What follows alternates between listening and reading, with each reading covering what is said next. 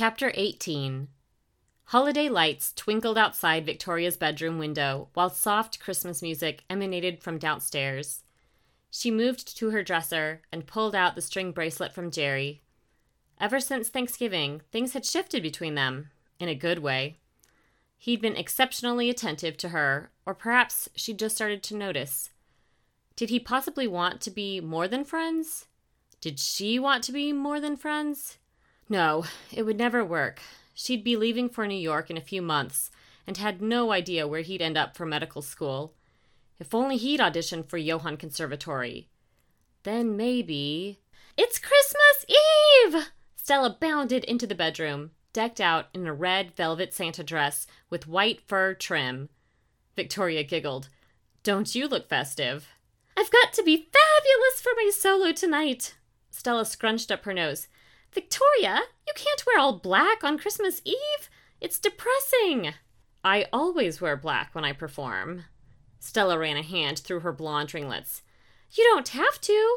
This isn't an orchestra performance. Victoria frowned. I know, but I'll be right back. Stella dashed out the door. A smile played at the corners of Victoria's mouth. She loved the annual Christmas Eve concert. Every year, after the church service, the family gathered for dinner and a show. Papa and Gigi used to host it at their house until the group grew so large they exceeded its capacity. After that, they'd rented the church fellowship hall and extended an open invitation to everyone. Church members would stick around after service for the potluck meal and show. Here you go! Stella's voice jolted Victoria back to the present. I found this amazing red belt and matching heels! Victoria laughed. Where did you get these? From Adrian's closet? Stella tossed the accessories on the bed. A groan escaped Victoria. I can't wear them. Not after I told her never to borrow my stuff again. Stella waved her hand to the side. Adrian won't care. She wants the members of the string quartet to look festive. Oh, all right. Victoria slipped the thick belt over her black dress and slid her feet into the red satin pumps, complete with bows. Her sister eyed her from head to toe. Much better! Louisa entered, wearing a forest green shift dress with flowy sleeves.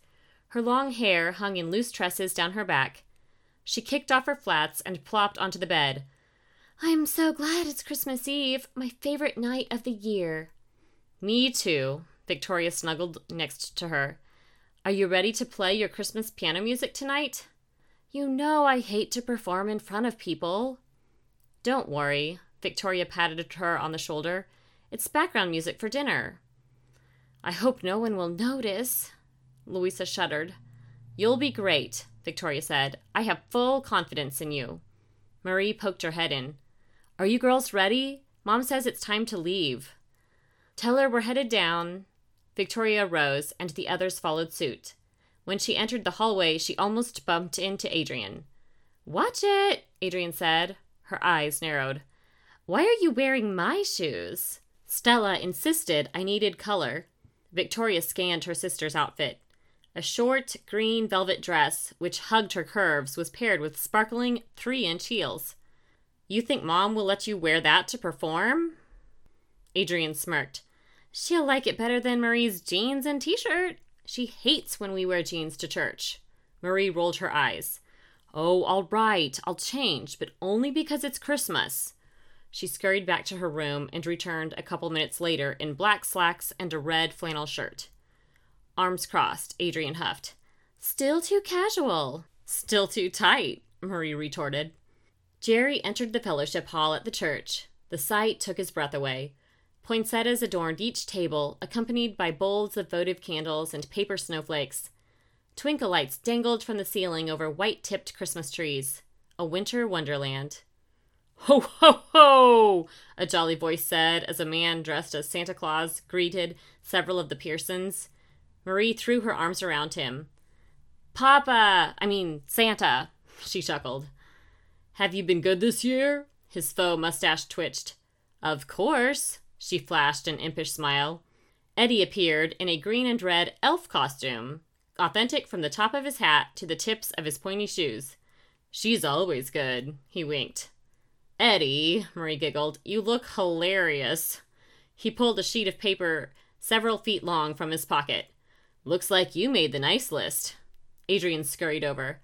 "That's debatable. She almost wore jeans to church." "How shocking!" Eddie's fingers flew to his mouth in mock surprise. "But by the look of your ensemble, Adrian, I'd say you're on the naughty list." Jerry couldn't hold back a laugh. Eddie was spot on. Adrian stuck out her tongue. "That's enough, you two." Gigi approached in full Missus Claus attire, carrying a basket. "I need you to help me pass out these candy canes."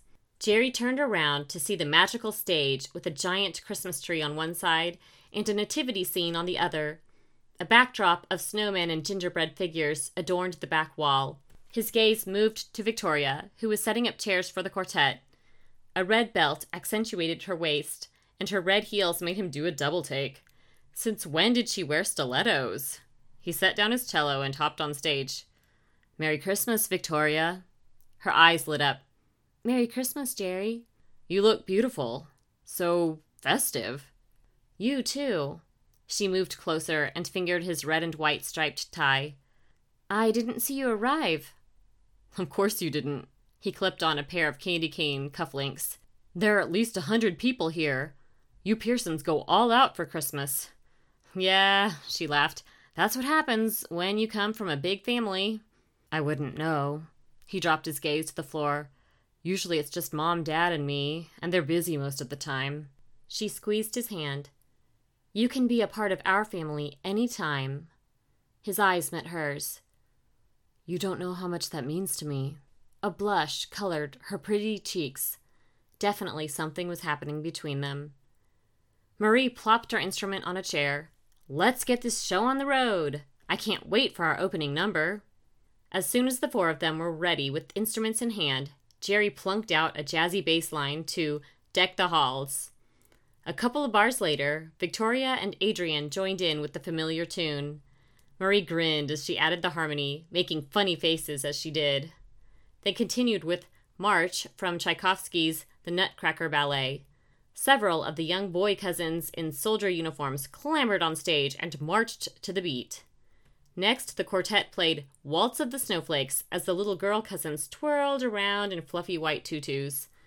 One snowflake almost fell off stage. That was close.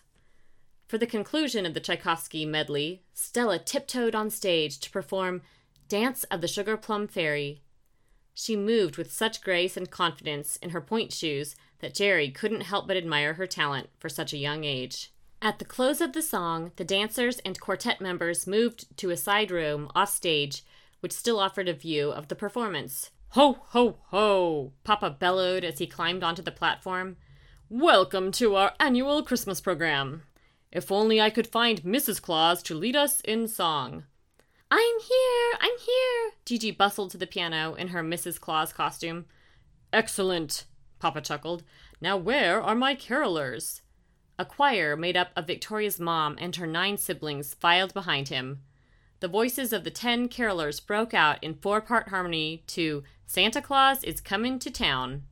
Backstage, Jerry leaned close to Victoria.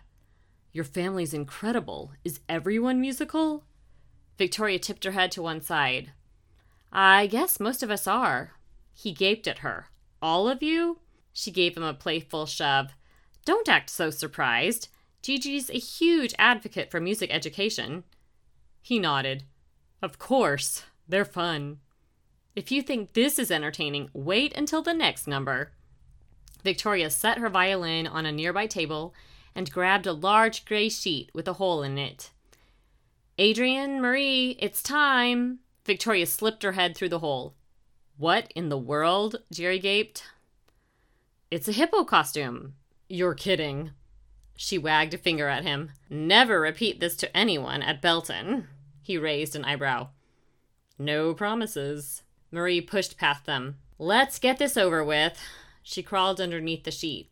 "I'm the middle. Adrian, get in behind me." Adrian rolled her eyes. "Absolutely not. No way. I'll be the backside of the hippo, especially in these heels." Jerry guffawed. "You're supposed to be what?" She shook her head. "I won't do it. I'll be the front." She yanked the sheet off Victoria and slipped it over her own head. "You take the rear." Victoria crossed her arms. No. Somebody has to do it. Adrian's voice rose. I'll volunteer for the honorable position. Eddie must have snuck up behind them. With a flourish, he took a dramatic bow. Santa's elf at your service. Great, Victoria said. Crawl in behind Marie, and don't forget to act the part. Never fear, Eddie is here. He poked Marie in the side, then took his place. Eddie, always the showman. No funny business, Victoria warned. Now for the finishing touch. She picked up an enormous gray cardboard box and stuck it on Adrian's head. Jerry jumped backward. Two styrofoam blue eyes with pipe cleaner lashes stared creepily back at him. That's terrifying. Victoria nodded. I thought so too, the first time I saw it. I'm glad Stella is the one who has to sing with it now. It used to be me. He snorted. You sang with that hippo? Yes. I can't see out of this thing. The cardboard muffled Adrian's voice. There's a hole in the bottom where the mouth is located. Victoria waved a hand beneath the hippo's jawline. Hurry! Stella's about to start.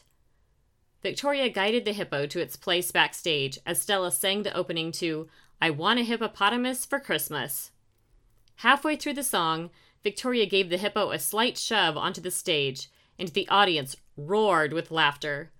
Stella grabbed hold of the hippo face and planted a smooch on its gargantuan nose. You used to kiss that monstrosity? Jerry whispered to Victoria. She spun around. I, um, yeah. He raised his eyebrows. You're full of surprises tonight.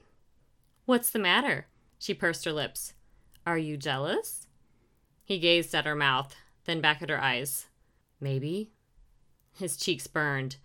Where could he find mistletoe? He took a step toward her, and she closed her eyes. A moment later, something shoved them both into the wall. The giant hippo had returned backstage. Watch where you're going! Victoria pushed the monstrosity away from her. I can't see, Adrian mumbled under the box. Victoria stepped back to let the hippo pass. That was, um, interesting. Jerry wiped his forehead. Yeah, it's... A loud noise erupted behind them. He spun around in time to see the table, which held Victoria's violin, topple to the floor.